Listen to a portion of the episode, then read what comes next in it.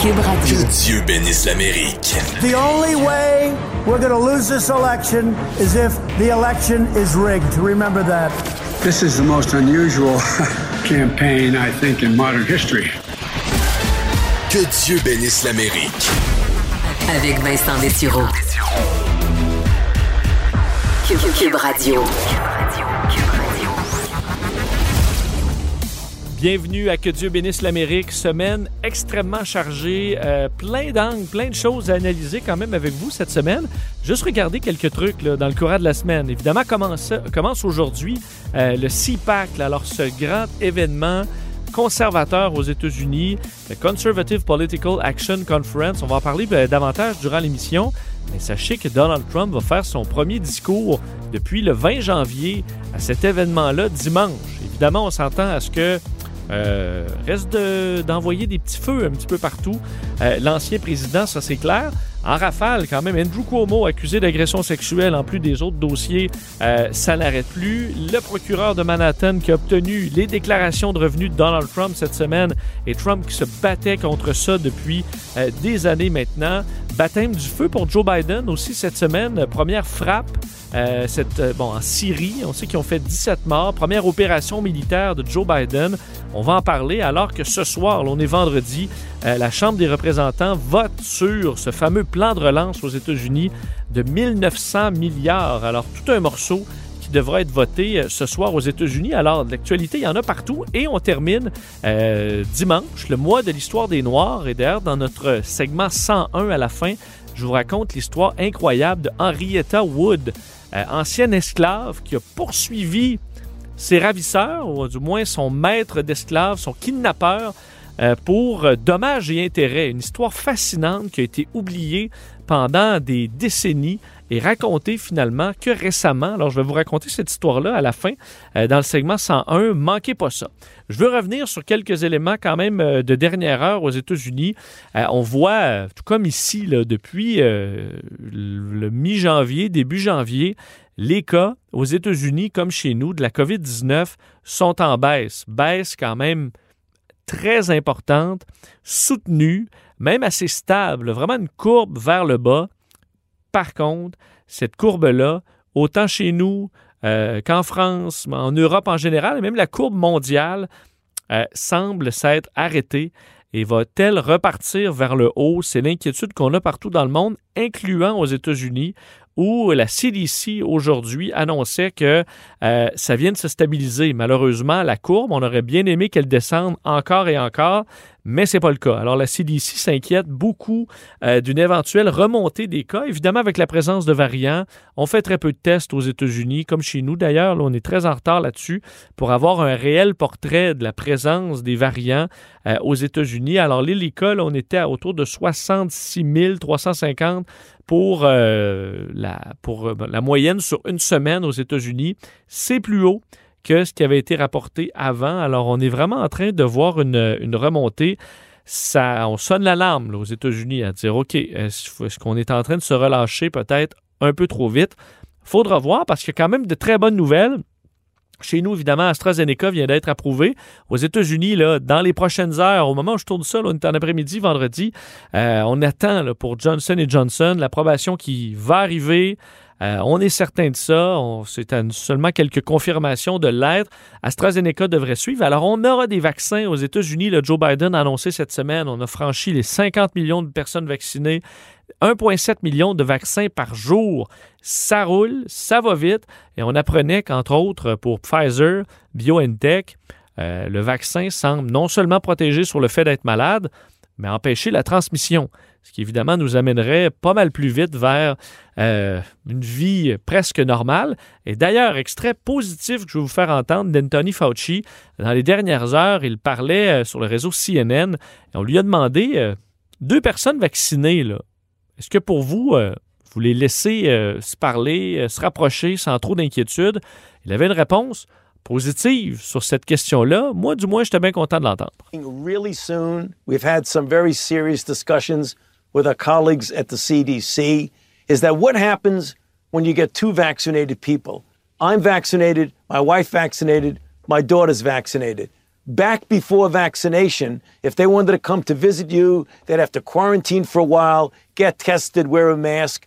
What we're saying right now, even though it isn't backed by data, it's backed by common sense that if you have two vaccinated people and they want to get together, be they family members or friends that you know are vaccinated, you can start getting as individual people, even though the risk is not zero, the risk becomes extremely low when you have both parties Et il va dire un peu plus loin, Tony Fauci, que euh, ben, lui, si sa, fille euh, est vaccinée et que lui est vacciné, ben, il va lui sauter dans les bras, lui faire un beau hug, comme dans le temps, et ça va lui faire grand bien. Donc, il explique que on n'a pas encore toutes les données prouvant que deux personnes vaccinées peuvent retrouver euh, une proximité normale, mais que le, le, le, le gros bon sens, là, fait que oui, on devrait euh, très facilement comprendre que deux personnes vaccinées ben, peuvent se frencher, sauter d'un bras avec les, protections normales. Donc, euh, euh, c'est une bonne nouvelle. On arrive vers ça.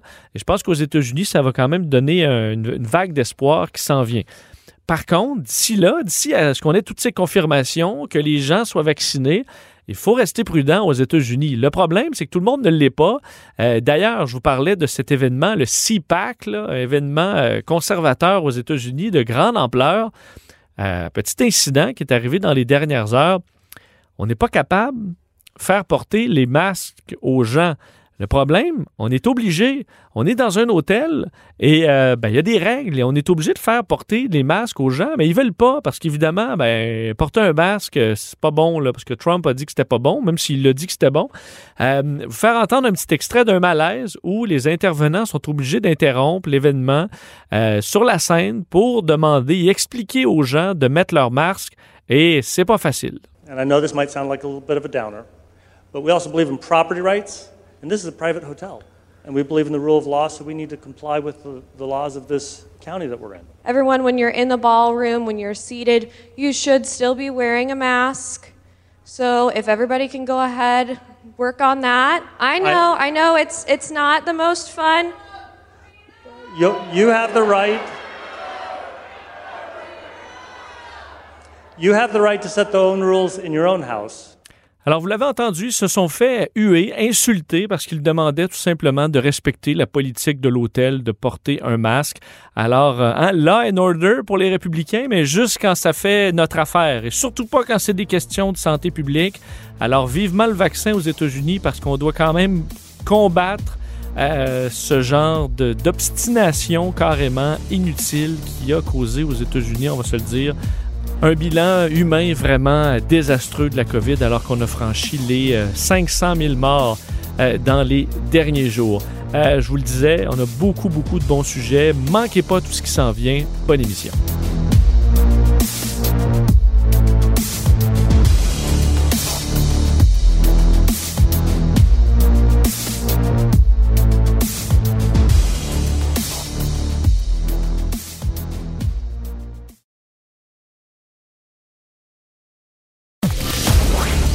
L'étoffe d'un vrai président.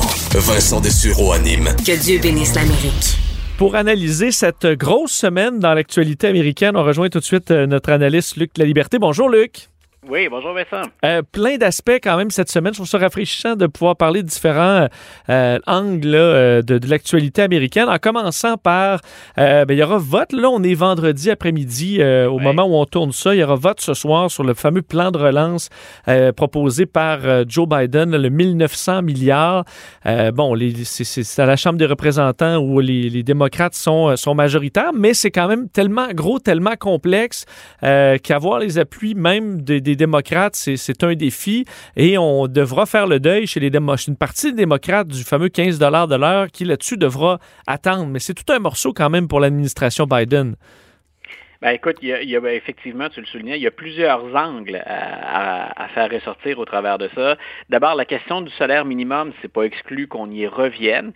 Euh, ça a été bloqué, ça, hein, bien sûr, au, au Sénat. On l'a vu euh, bloqué, en tout cas en, en théorie. Je pense que ça va être dans la pratique aussi, mais pour une raison de, de, de, de procédure, donc de règles au Sénat. On ne pouvait pas introduire la mesure sur le, le- le salaire minimum en même temps que le reste du budget. Donc, ça a l'air très, très terre à terre, mais on, on a vu que l'administration Biden a réagi très vite en disant, écoutez, nous, on va de l'avant quand même. On on va pas discuter de ça. Mais parenthèse, juste pour avoir ton avis, est-ce que, est-ce qu'au bout du, depuis le début, Joe Biden savait que ça allait arriver, puis dans le fond, on est bien content de se débarrasser du dossier du 15 de l'heure, puis mettre ça sur pause pour un certain temps? Je pense pas qu'on je pense pas qu'on s'attendait à ça euh, à l'avance, qu'on pouvait avoir une confirmation de ça. Ce que je pense, c'est qu'on est bien conscient à quel point ce budget-là, avant même qu'on aborde la question du, du 15 de l'heure, à quel point ce budget-là fait pas l'unanimité. Euh, moi, par exemple, j'ai remarqué là, dans la, la, dernière semaine les propos de Larry Summers. Je sais pas si tu te souviens de M. Summers. Euh, c'est une sommité au plan économique. Il a entre autres été euh, secrétaire au Trésor, le ministre des Finances de Bill Clinton. Euh, c'est un démocrate c'est quelqu'un qui est considéré aussi comme un démocrate progressiste, en tout cas à l'époque de, M. Clinton. Et lui a dit on n'a pas les moyens d'offrir ça, 1900 euh, milliards de dollars. Euh, je, veux qu'on intervienne, bien entendu, je veux qu'on aide les familles américaines ou l'entreprise, mais on n'a pas ces moyens-là. Donc, quand on voit qu'au sein des, démocrates, ou les démocrates à tout le monde, en disons, modéré maintenant. Et quand on voit qu'il y a des réserves, ce que Joe Biden souhaite, lui, c'est que ça passe maintenant. Donc, il n'y a pas que le 15 ça va décevoir beaucoup les progressistes. Biden veut que ça passe, point. Et il pense être en mesure d'y arriver. Euh, ça devrait être le cas ce soir. C'est dans la soirée que la Chambre des représentants vote. Et il devrait être en mesure d'y parvenir aussi au Sénat s'il n'y a pas cet écueil ou cette épine du 15 à, à, faire avaler aux républicains et à certains démocrates comme Joe Manchin, par exemple, qui est de la, Virginie de l'Ouest. Donc, c'est un, très, très, très gros programme. M. Biden est confiant. Lui, il veut aller de l'avant avec ça. Son équipe euh, semble être assez unanime sur la nécessité intervenir à cette hauteur-là. Mais retenons qu'il n'y a pas juste le fameux 15, 15 de l'heure pour le salaire minimum. La somme totale globale, ça inquiète un certain nombre de personnes aux États-Unis. Et euh, le, gros morceau, ben, très coûteux, on va envoyer des montants là, pouvant aller jusqu'à 1400 dollars euh, aux Américains qui ont... Et quand même, on voit que c'est une façon de faire qui est différente d'ici. Ici, on va pas aider euh, quelqu'un qui a une job là, et qui gagne 60 000 dollars par année aux États-Unis. Donc, on va t'envoyer un chèque, évidemment, qui baisse là, selon, selon ton salaire. Et, mais en bas de 100 000 et en bas de 200 000 en tant que couple, tu as quand même une partie de ce, de ce montant. Donc, on comprend que c'est pas juste du sauvetage, c'est vraiment le but, c'est de booster booster l'économie, d'amener les gens à dépenser, à sortir leur portefeuille et à repartir cette économie qui est au ralenti. Ben voilà, l'idée, c'est carrément, ça, nous rappelle à, certains égards la période du New Deal, hein, la, crise économique des années 30. L'idée, c'est que le gouvernement devienne finalement un levier très important de la, de la, relance économique. Donc, on va effectivement, sous certains aspects, plus loin que ce que nous, on a envisagé ici euh, au Canada, ou ce que le gouvernement Legault peut proposer, par exemple. Euh, donc, à suivre, ce dossier quand même très intéressant et, euh, important, alors qu'en plus, les, marchés boursiers cette semaine étaient beaucoup plus, euh, beaucoup plus chambranlants. on sent, on sent qu'il y, a de l'inquiétude quand même sur les, sur, les marchés. on a vu aussi au niveau géopolitique, Luc, ben, on, va parler de, de, la rencontre, un mot sur, sur, sur la rencontre Trudeau et, et, Joe Biden, mais Joe Biden a quand même eu son baptême du feu dans les, dans les dernières heures. La première opération militaire sous l'ère de Joe Biden en réponse à des attaques euh, d'intérêts occidentaux en Irak. on a frappé donc des, certaines infrastructures. En fait, on parle de camions de munitions. Ça fait quand même 17 morts.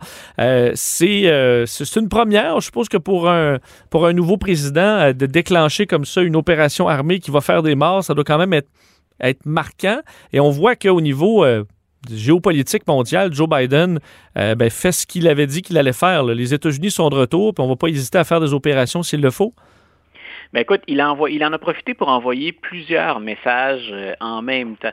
Donc, on se demandait depuis un certain temps qu'allaient faire les États-Unis face à des intérêts pro-iraniens et des, milices favorables à, l'Iran. Ce qu'on allait faire, est-ce qu'on allait les laisser euh, sans intervenir? Sinon, comment allait-on frapper? Chez les, chez les généraux américains, les stratèges ont dit, écoutez, c'est une réponse qui est proportionnelle. Grosso modo, les Américains reviennent à ce qu'ils ont déjà fait auparavant.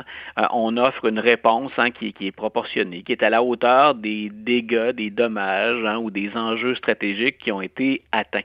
Euh, c'était très important pour M. Biden le message qu'il envoyait à l'Iran dans un premier temps. Et M. Biden a dit, ben, on a fait ce geste-là en pensant, bien entendu, au traité sur le nucléaire iranien, mais entre autres en consultant les alliés qu'on a dans, dans ce dossier-là. Donc, mais il y a, cette question de, du nucléaire iranien, puis on envoie un premier message à l'Iran qui est euh, en attendant qu'on négocie, qu'on s'assoie autour de la table, vous faites pas ce que vous voulez, ou en tout cas, vous devez intervenir pour limiter les dégâts. De l'autre côté, ce que je soulignais aussi, ben, c'est l'importance des, alliés là-dedans. Donc, on, on, on part d'une politique hein, America First avec Monsieur avec Monsieur Trump, ou grosso modo, ce que le, ce que M. Trump disait, puis je pense que ce sont carrément ses propres mots, c'est si chacun s'occupe de ses affaires chez soi, euh, ça va aller mieux. Euh, M. Biden, il le fait dans son appel avec euh, ou dans son entretien là, avec avec Justin Trudeau, mais il le fait dans son discours en politique étrangère, sa première allocution. les États-Unis sont de retour, puis grosso modo, on va jouer en équipe. On assume maintenant un leadership, mais on le fera pas, on fera pas cavalier seul non plus pour mener ce, ce leadership on va le faire comme l'ont fait euh, des démocrates comme Obama ou comme Clinton auparavant, ou encore comme Bush père. On est plus dans cette mouvance-là ou dans cette logique-là d'intervention. Parlant de rebâtir un peu les ponts avec les alliés, euh, bon, je disais, euh, dans les derniers jours, on a vu cette, euh, en fait, cette version COVID d'un voyage d'État, donc Joe Biden et Justin Trudeau qui se sont rencontrés de façon officielle et virtuelle. On avait eu un appel, mais là, c'était vraiment un peu plus, un peu plus concret, plusieurs dossiers qui sont au programme, mais on s'entend que le point central, c'est de montrer que les relations sont, sont maintenant bonnes là, entre les deux pays et qu'on veut faire une coupure extrêmement nette avec le, ton de l'époque de Donald Trump. Voilà, on est, on est au plan des symboles puis au plan du, climat de travail. Donc, c'est très clair que le, ton, le contenu, mais le contenu peut-être un peu moins, mais le, ton a changé. D'entendre un président américain, euh, bien entendu, revenir sur la collaboration, l'amitié, les liens historiques. Hein, c'est un discours auquel on était habitué auparavant, mais qu'on avait oublié sous Donald Trump. On est parti d'une rhétorique d'affrontement sous Donald Trump euh, à, vraiment un rapprochement et une complicité. Et Joe Biden a pris la peine, c'est pas rien, à deux reprises de souligner l'importance du Canada. Son premier appel avec un, dirigeant de pays étranger après l'élection, c'est à M. Trudeau. Et sa première rencontre, même virtuelle, avec un dirigeant étranger, c'est également avec Justin Trudeau. Donc, bien entendu, on voulait aller au-delà de ça aussi. On se demandait, ben, qu'est-ce qu'on peut espérer? Est-ce que ça change radicalement, outre le le climat? Ça nuit pas, bien entendu. Euh, jusqu'où peut-on espérer améliorer notre, notre sort ou nos relations avec les États-Unis, euh, ça s'est terminé beaucoup par ben, attendons encore un peu avant de juger. Euh, quand on regarde au plan économique, on a parlé bien sûr de, des aspérités, hein, de, ce qui reste finalement à polir un peu autour de nos relations commerciales puis du traité de libre-échange. Euh, la situation économique dans laquelle sont les États-Unis, entre autres, ben, c'est, il va falloir attendre avant de voir des résultats. Le ton a beau changer, euh, on a quand même un dirigeant qui est protectionniste et qui a tout intérêt à l'être. Euh, on a pensé, si on est dans l'Ouest canadien, on a regardé du côté du pipeline, par exemple, puis il n'y a pas d'espoir de ce côté-là non plus, hein, ce qu'on a arrêté ou empêché du côté américain. Là où il y a des nouvelles qui sont plus réjouissantes, puis on l'a un peu abordé en parlant du dossier iranien puis des, frappes, euh, des frappes américaines, euh, là où il y a un peu plus de positif, bien entendu, c'est que dans une foule de dossiers maintenant, le Canada et les États-Unis peuvent travailler de concert. On peut opérer ensemble et espérer des rapprochements. On l'a vu dans la lutte au changement climatique, on l'a vu avec l'accord de Paris, euh, puis on va le voir au sein d'un certain nombre de regroupements aussi dans lesquels on retrouve à la fois le Canada et les États-Unis. Mm. Donc, il y a beaucoup d'enjeux sur la scène internationale où le retour en force des États-Unis sous Joe Biden, c'est favorable pour le Canada. Maintenant, bien sûr, si on est dans un domaine qui est touché par nos relations économiques plus tendues ou difficiles, euh, ben, il n'y a pas d'espoir à court terme. Mais justement, parce que est-ce que M. Trudeau n'a pas eu les les yeux avec des les yeux brillants là, et des petits cœurs un peu trop vite parce que j'écoutais un peu cette. Euh, là, on se lançait des fleurs d'un côté comme de l'autre. Est-ce qu'il n'y aurait pas eu quand même à garder un petit froid? Parce que oui, il y a des dossiers qui sont, euh, qui, sont importants à venir, mais reste qu'il y a quelques mois à peine, les États-Unis essayaient de nous empêcher de recevoir des masques N95 alors qu'on était sur le bord là, de, d'en manquer dans notre système de santé, ce qui aurait été un désastre. Ça, c'est les États-Unis, là, nos, nos, fameux grands alliés, euh, qui nous ont fait ça il y a quelques mois à peine. Euh, on est encore en train de se faire approvisionner nos vaccins en Europe, alors que les États-Unis ont dit, ben nous, les vaccins, c'est pour nous, puis euh, écoute, euh, mangez de la chenoute, vous, vous attendrez. Est-ce qu'il n'y aurait pas quand même eu une petite façon de garder un froid, là, à dire, OK, on est content que vous soyez là, on, regarde, on regarde vers l'avant, Mais euh, non, il y, a des cicatrices là-dessus qui vont quand même rester, euh, ou au contraire, il faut montrer à Biden qu'on est bien content. Est-ce qu'on n'aurait pas pu quand même garder un petit peu ça en voulant dire, vous pouvez pas rebâtir cette relation comme neuve en dedans de, en de quelques semaines, surtout sur les... On est encore en train de, de, garder nos vaccins chez, chez nous aux États-Unis on, aura le temps. Écoute, là, c'est beaucoup plus subjectif, puis euh, avec très, très, très peu de perspectives. Mais je pense que comme on l'a vu ailleurs, euh, dans les, au sein des, pays occidentaux comme en Allemagne, je pense qu'on voulait d'abord souligner à quel point, on ne l'a pas dit comme ça, mais on s'est ennuyé de la complicité américaine ou d'un discours plus productif ou proactif de la part des, des États-Unis. Tu as tout à fait raison. Il y a encore des dossiers sur lesquels on va devoir discuter, sur lesquels on va devoir intervenir.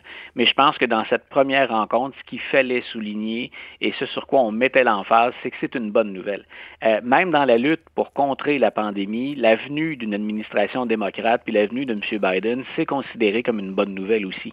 Euh, moi, je regarde par exemple ce que fait l'administration Biden par rapport à l'Organisation mondiale de la santé. Même si on le sait, l'OMS mérite des critiques. Euh, puis va avoir à justifier un certain nombre de décisions ou d'hésitations éventuellement ça demeure quand même la meilleure organisation actuellement, du moins dans certaines régions de la planète. Que les États-Unis soient intervenus sous M. Trump pour dire, écoutez, en pleine pandémie, nous, on annonce qu'on vous coupe les vivres, euh, je pense que c'est important de revenir euh, du côté des démocrates puis du côté de M. Biden. Donc, le Canada souligne ça aussi à, sa façon. Donc, comme c'était la première rencontre, moi, je pense que ce qu'on devait souligner, c'est une espèce d'amitié, de ton cordial qui était retrouvé, des relations qui sont plus saines, un peu plus faciles, même si on le répète souvent, on dort à côté d'un géant qui parfois hmm. oublie qu'on est là quand il se retourne. Donc, euh, ben, M. Trudeau aura le temps de rappeler ça, bien entendu, à M. Biden. On l'a vu, notre collègue Richard Latendresse a posé la question à la, responsable de la, porte-parole de la Maison-Blanche sur la, frontière et la rouverture de la frontière et elle n'avait pas l'air au courant du tout euh, de, la, situation. Donc, pour nous, on a l'impression que c'est quand même euh, d'actualité, même aux États-Unis, la plus longue frontière là, non, non, non gardée du, du, monde et elle n'était pas au courant. Là. Donc, c'est un rappel. D'ailleurs, on l'a vu, Mme Saki, quand, elle, a répondu sur le Canada, point, on a très, très bien senti que dans sa journée, c'était quelque chose de marginal. On est plus concentré sur la politique intérieure, sur les 50 États ou encore sur les relations avec le Congrès. Euh, la rencontre avec M. Trudeau dans sa journée, c'était marginal. Alors que de notre côté de la frontière, ben, les médias se sont tournés beaucoup, beaucoup. On a la pandémie, l'économie, mm-hmm. mais tout de suite derrière, il y avait dans la couverture médiatique cette rencontre avec Joe Biden. Mais on voit bien que l'intérêt, puis ça, ça, ça se confirme dans la couverture médiatique, c'était pas la même chose des deux côtés de la frontière. Euh, parlons des, euh, peut-être ceux qui ont eu des, dures semaines, là, je dirais M. Trump et M. Cuomo, là, en commençant par Donald Trump, sur euh, quand même un dossier qui, va être intéressant à suivre, les, services du procureur de Manhattan, le fameux Cyrus Vance, qui enquête sur, euh, bon, sur, Donald Trump, a finalement obtenu les déclarations de revenus. Lui, il se battait contre euh, Trump pour recevoir ces, ces papiers-là depuis longtemps. La Cour suprême a rejeté le dernier recours de Donald Trump dans les derniers jours. Il a donc obtenu ces documents. On parle de déclarations de revenus là, sur huit ans euh, pour Trump, pour la Trump Organization aussi. Euh, visiblement, avec la force avec laquelle Donald Trump se battait pour pas que ça se retrouve dans les mains de ce procureur, euh, c'est parce qu'il va avoir quelques sueurs froides maintenant qu'il a perdu.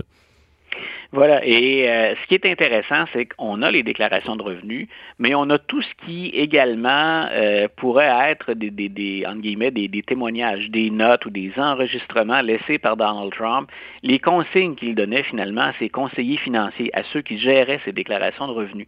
Euh, c'est là-dessus que s'était exprimé, par exemple, Michael Cohen, hein, l'ancien avocat de, de, Trump, qui s'est retrouvé derrière les, les barreaux. Ce qu'on va tenter de prouver du côté de Cyrus Vance, mais imagine, on a des centaines de milliers de pages, si ce n'est à gérer sur huit ans. Ce que cherche Vance et son équipe essentiellement, c'est les chiffres, on les a. On peut voir, par exemple, si effectivement Donald Trump, quand il demande un prêt euh, pour offrir des garanties, hausse hein, le, prix de ses possessions, de ses hôtels, ou si encore il ne va pas jouer à diminuer leur valeur au plus bas dénominateur pour essayer de sauver des impôts quand vient le temps de payer des impôts. Donc, on va avoir ces chiffres-là.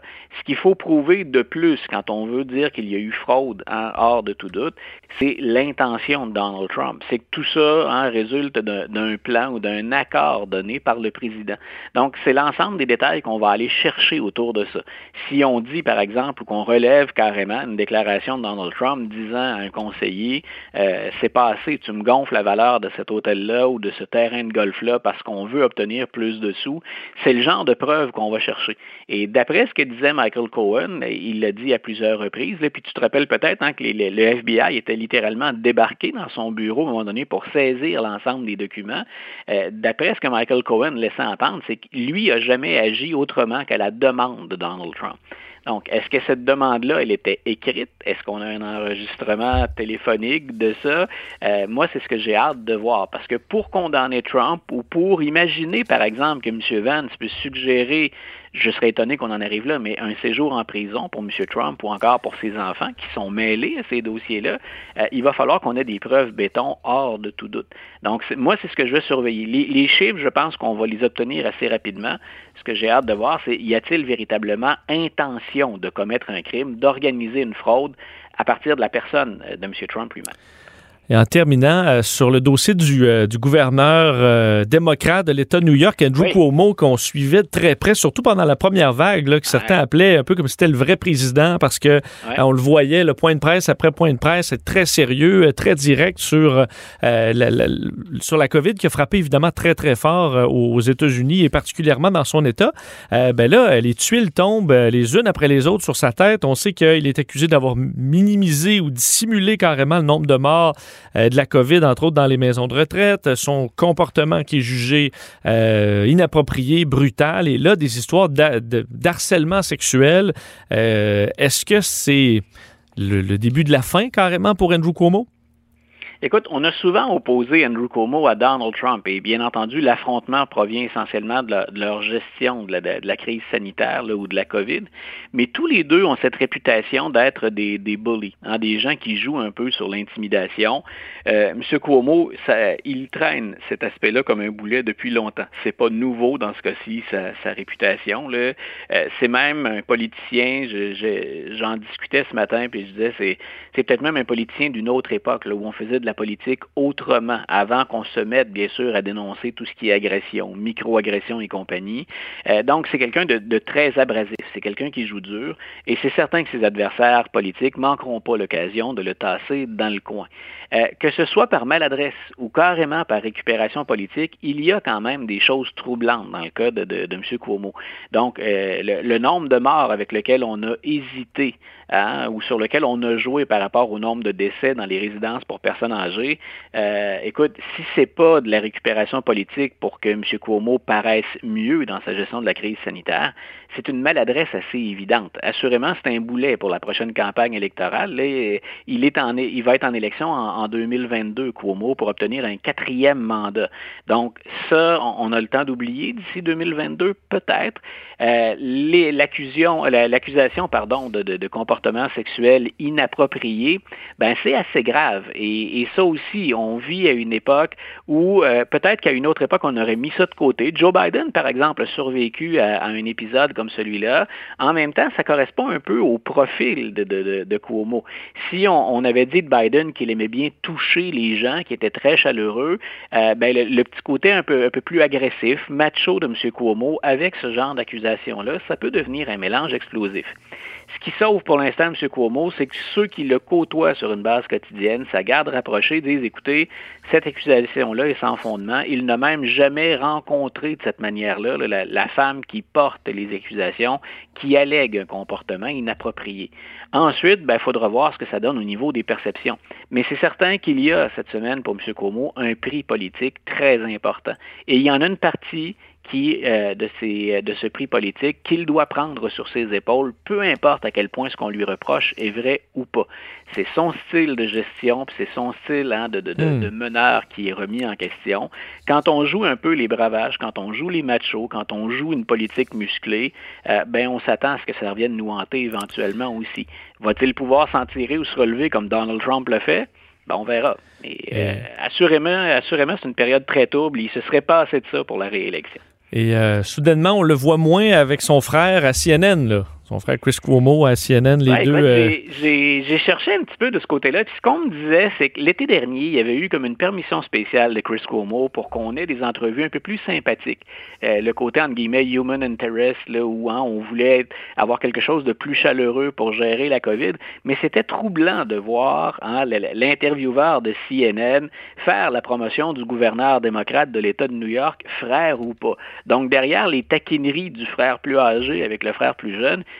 il y avait quand même un jeu politique qui a échappé à, personne. Et euh, c'est très clair que CNN a resserré, euh, a resserré le contrôle. On couvre la, la- la situation du gouverneur Cuomo. Si on va sur le site de CNN ou qu'on suit un petit peu les émissions, euh, on accorde de l'importance à ce dossier-là. Mais Cuomo et Don Lemon, qui est un ami personnel de Cuomo, ceux qui suivent CNN, hein, les, les deux se suivent dans la programmation en soirée. Euh, Don Lemon n'a pas touché à ce dossier-là non plus encore. Donc, on semble avoir fait la part entre euh, le, le- le copinage, l'amitié, la famille et le, le traitement de la nouvelle pure et dure. euh, manquera pas de dossiers à surveiller. Merci infiniment, Luc. Bon week-end. Bon week-end à toi aussi. Salut.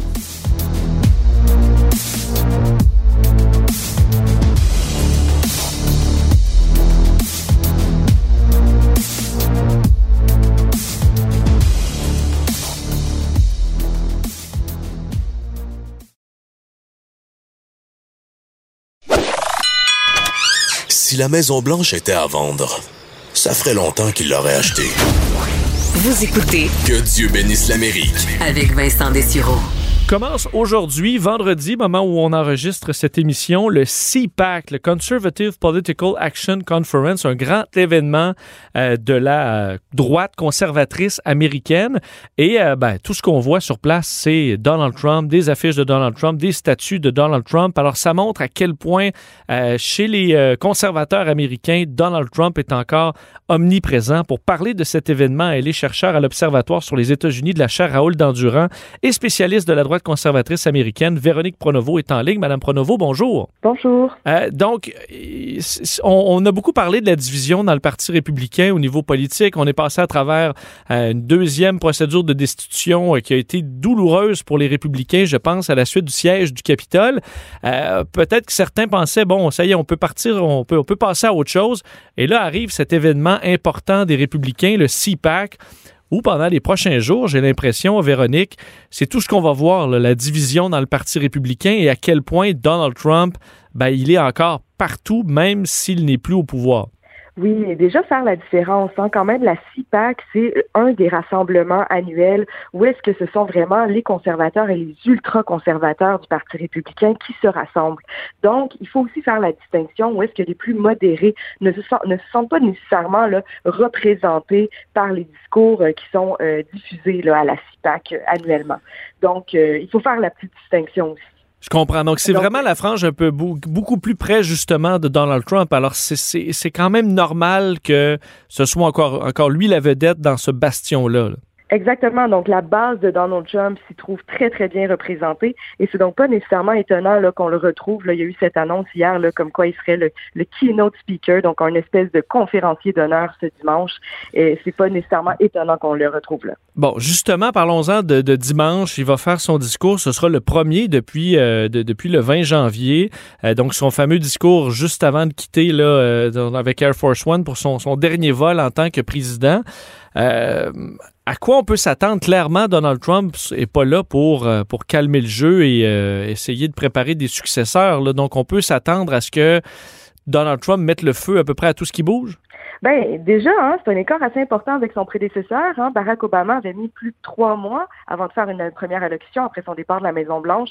Donald Trump à peine cinq semaines après son départ, en plus dans un départ assez chaotique, comme vous l'avez dit d'entrée de jeu, hein, euh, avec euh, l'assaut sur le Congrès, les procédures de Et euh, ce qu'on entend entre les branches, c'est qu'il serait là pour aller parler de politique d'immigration, donc un, sujet particulièrement polarisant euh, en partant donc d'entrée de jeu. Alors effectivement, il va là, il n'a absolument rien à perdre, il ne doit rien à personne, donc on s'attend à ce qu'il soit particulièrement incisif.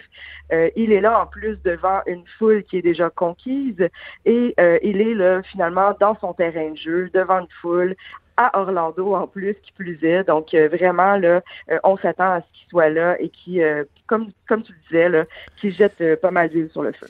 Je lisais, euh, bon, euh, plusieurs républicains bien connus, entre autres euh, Lindsey Graham, qu'on connaît pour quand même se, coller à tout ce qui, qui, lui ferait garder son, son, poste. Mais il dit, si nous parvenons à nous rassembler derrière le président Trump, nous gagnerons en 2022.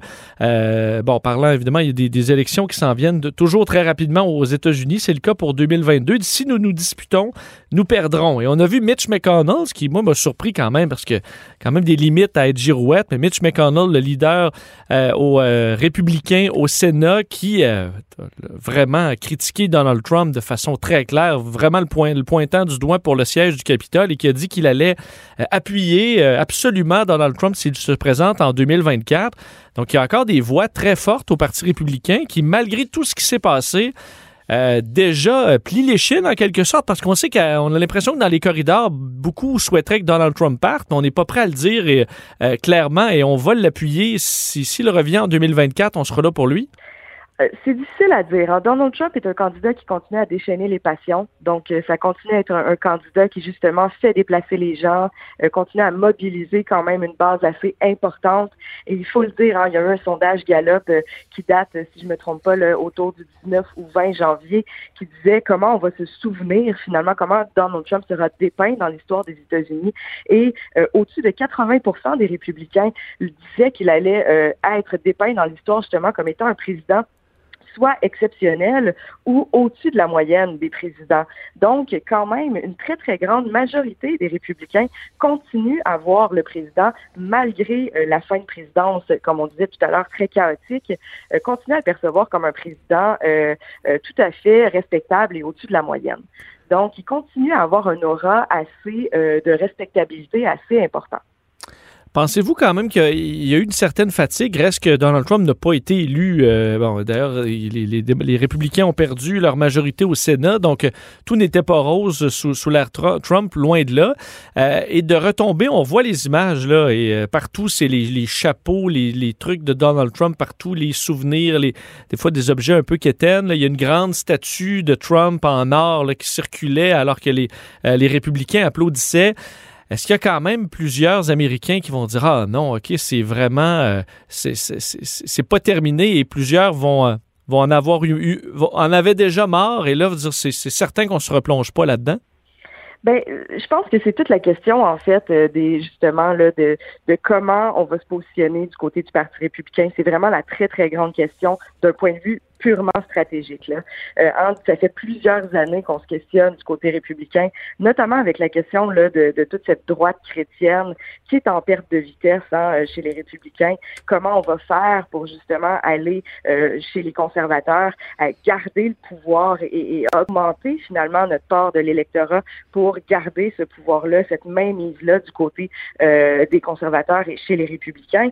Et il y a des gens qui parlaient de schisme, hein, de grandes divisions au sein du parti. Et euh, on a vu dans la dernière année, en fait, qu'il y a différentes mouvances qui ont essayé de s'allier ensemble et de créer de nouvelles alliances.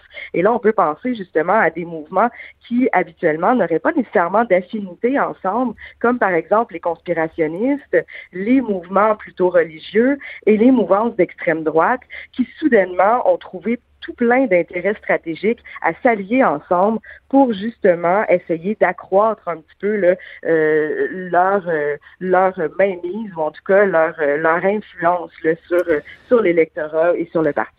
On a vu que le thème de cet événement euh, conservateur était America Uncancelled. Alors, en, vraiment en réponse à, on dit, ce, mouvement, la cancel culture, où on va, euh, euh, bon, d'un, être offensé des pro de, de, de, de, certaines personnalités publiques qui vont dire des propos inacceptables, on voudra plus jamais les revoir, des statuts déboulonnés. On en a vu dans les, les manifestations Black Lives Matter. On sent ça, ce dossier-là, là, de la cancel culture, des woke. ça vient vraiment chercher les, les, les conservateurs euh, bon, euh, plus, plus évidemment à, droite aux États-Unis. C'est vraiment un thème où euh, ils, vont, ils vont gagner des points là-dedans. J'ai l'impression c'est pas pour rien qu'on a donné ce thème-là à l'événement parce que ça fonctionne. Est-ce que je me trompe? Non, ben c'est exactement ça. En fait, on reste dans les thèmes très, très polarisés, en fait, très polarisants. Et c'est ce qui fonctionne à l'heure actuelle hein, du côté des conservateurs. Et on l'a vu notamment, hein, euh, ne serait-ce que, par exemple, pendant les élections, il y avait euh, encore une fois des sondages qui demandaient à ces personnes plus radicalisées vers la droite quels sont les enjeux qui sont très importants pour vous dans le cadre de cette campagne électorale. Et euh, ces personnes-là répondaient de manière extrêmement différente du reste de la population. Ils disaient, pour nous, les enjeux, ce sont encore et toujours la question de l'avortement, la question de la fraude électorale euh, et donc les questions de politique et euh, d'immigration. Euh, qui donc justement décalait du reste de la population, qui parlait évidemment de la COVID, qui parlait des enjeux raciaux aux États-Unis, euh, euh, et donc d'autres enjeux comme ça plutôt économiques et sociopolitiques.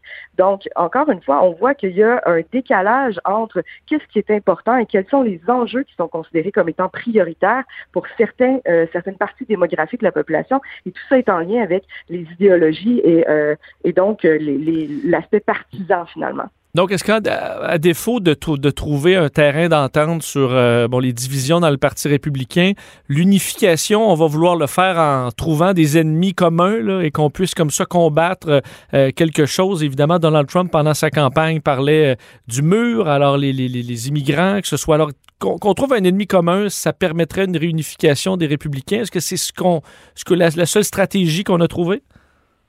Ben, c'est ce qui fonctionne hein, depuis les années, mon Dieu, 70, euh, 80, euh, même hein, dans les années justement 80, ce qui avait bien fonctionné pour unir les protestants et les catholiques euh, et faire finalement cette, cette alliance de la droite chrétienne qui fonctionne encore euh, à certains égards aujourd'hui, c'est justement d'aller chercher des, des, des, ennemis communs et, d'aller chercher des chevaux de bataille en commun. Donc, par exemple, dans ce cas-ci, c'était l'avortement et, et, bien d'autres enjeux. Donc, encore aujourd'hui, c'est un peu ce qui fonctionne J'aurais tendance à dire qu'aujourd'hui, c'est beaucoup euh, sur les enjeux d'immigration qu'on va tabler. Et euh, c'est d'ailleurs pas euh, complètement innocent hein, comme choix de sujet de, parler de ça pour Donald Trump ce dimanche. Hmm. J'ai l'impression qu'on parlera pas beaucoup de COVID, entre autres, ou de non, probablement pas. Effectivement. Euh, ben, à suivre, évidemment, dimanche, je pense qu'il y a beaucoup de gens qui auront hâte de voir ce que Donald Trump, l'ancien président, euh, aura à dire. Véronique Pronovo, c'est un grand plaisir. Merci beaucoup. Merci à vous. Au revoir, Véronique Pronovo, chercheur à l'Observatoire sur les États-Unis de la chaire euh, Raoul Dandurand et spécialiste de la droite conservatrice américaine.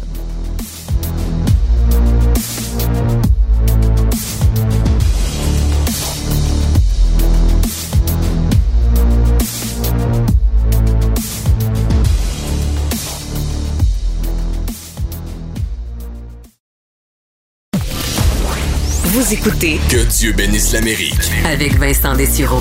Dimanche se termine le mois de l'histoire des Noirs, euh, donc évidemment commémoration annuelle de l'histoire de la diaspora africaine qui est célébrée euh, particulièrement aux États-Unis, évidemment depuis 1976 sous euh, l'ère Gerald Ford que tout ça a été déclenché et célébré à chaque année au mois de février. Alors pour l'occasion, je vous raconte l'histoire unique et vraiment fascinante de Henrietta Wood, une histoire méconnue d'une esclave américaine qui a remporté le plus grand verdict jamais attribué pour réparation après des années d'esclavage. Alors, elle a poursuivi son kidnappeur, son propriétaire, et obtenu des dommages et intérêts financiers pour ces années à travailler, évidemment, dans des conditions absolument horribles pour aucun salaire. Donc, voici cette histoire qui, malheureusement, a tombé dans l'oubli pendant plusieurs années avant d'être finalement racontée dans un livre. Euh, Henrietta Wood, née autour de 1818-1820. Elle n'a jamais connu son âge vraiment précis, mais elle est née en esclavage. Alors, sa mère était esclave. Elle est née donc carrément dans cette vie extrêmement, extrêmement difficile. Euh, mais après des années d'esclavage, elle a finalement été libérée euh, par la femme de son propriétaire en 1848. Alors, pour Henrietta Wood, elle a euh, commencé une vie de femme libre. Elle a travaillé comme employée de maison dans la région de Cincinnati, en Ohio, État où il n'y avait plus d'esclavage. Alors la vie était maintenant moins douloureuse pour Henrietta, qui était maintenant une femme libre. Le problème, euh, ça n'a pas duré dans son cas, puisque des proches de son ancien propriétaire, c'est fou de dire propriétaire, mais c'est quand même ça, en 1853, convaincre, a fait paix un chef de police, il a fait le shérif euh, local pour l'attirer de l'autre côté de la rivière, donc passer de l'Ohio vers le Kentucky. De l'autre côté de la rivière, l'esclavagisme existait encore. Alors, lorsqu'elle a travaillé, traversé la rivière, elle a été kidnappée et sur place, n'ayant plus aucun droit, elle, est, elle a été vendue et elle est retournée en esclavage.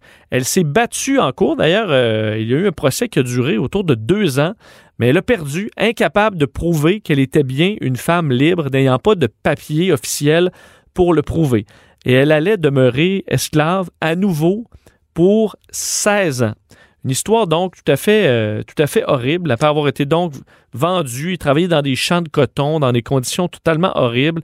Elle a donné naissance à son fils, Arthur, alors qu'elle était euh, esclave. Et voilà qu'en 1863 est déclarée aux États-Unis ben, la fin, euh, l'émancipation, la fin de l'esclavagisme au pays, mais ça n'a pas libéré tous les esclaves automatiquement, puisque dans son cas, alors que la guerre civile faisait encore rage, son propriétaire a, décidé de se déplacer avec, avec 300 esclaves à peu près, de les faire marcher sur près de 600 kilomètres, vous comprenez, dans des conditions absolument horribles. Alors, elle a pris son fils Arthur, euh, très jeune, pour cette longue et éternelle marche vers le Robertson County euh, au Texas, qui était un peu le dernier bastion esclavagiste. Alors, on décidait ben, de se réfugier là en se disant peut-être que on pourra garder nos esclaves finalement.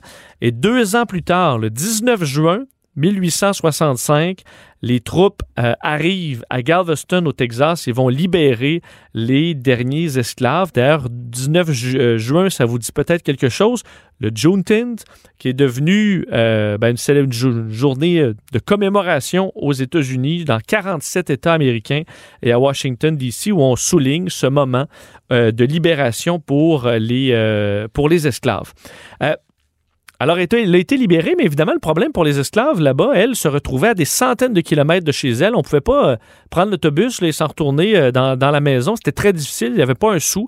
Alors, elle a accepté de travailler pour son même propriétaire, mais cette fois avec un salaire pendant euh, de 10 dollars par mois pour un contrat de trois ans. Elle n'aura pas finalement été payée du tout avant de finalement réussir à quitter et se retrouver à travailler pour un avocat dans la ville dans le secteur de Covington, où elle va donc commencer, imaginez-vous quand même pour une esclave qui ne savait pas lire ni écrire, à préparer une poursuite pour poursuivre son ancien propriétaire euh, pour 20 000 dollars en salaire non évidemment reçu puisqu'elle était carrément sous un régime esclavagiste.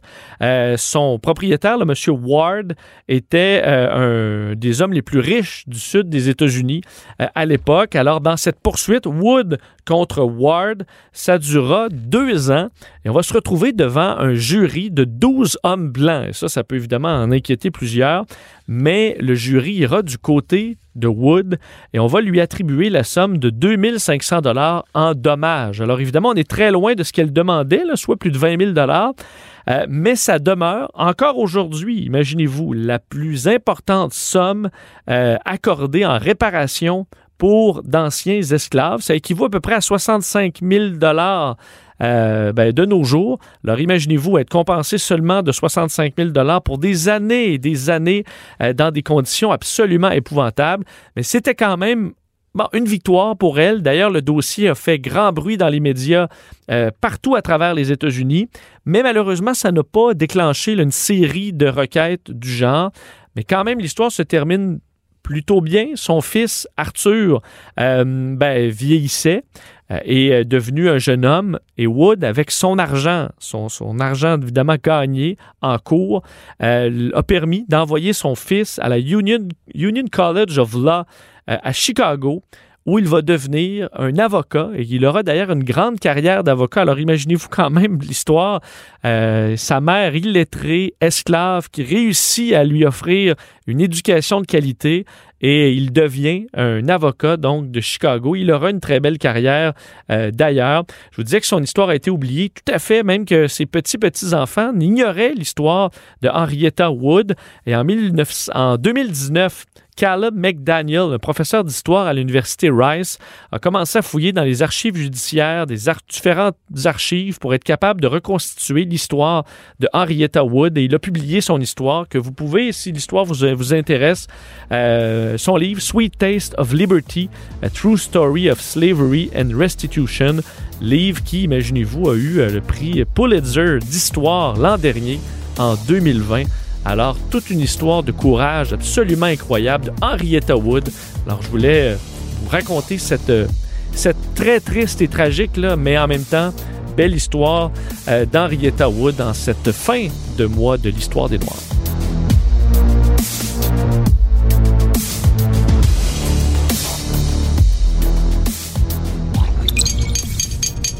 Cube Radio.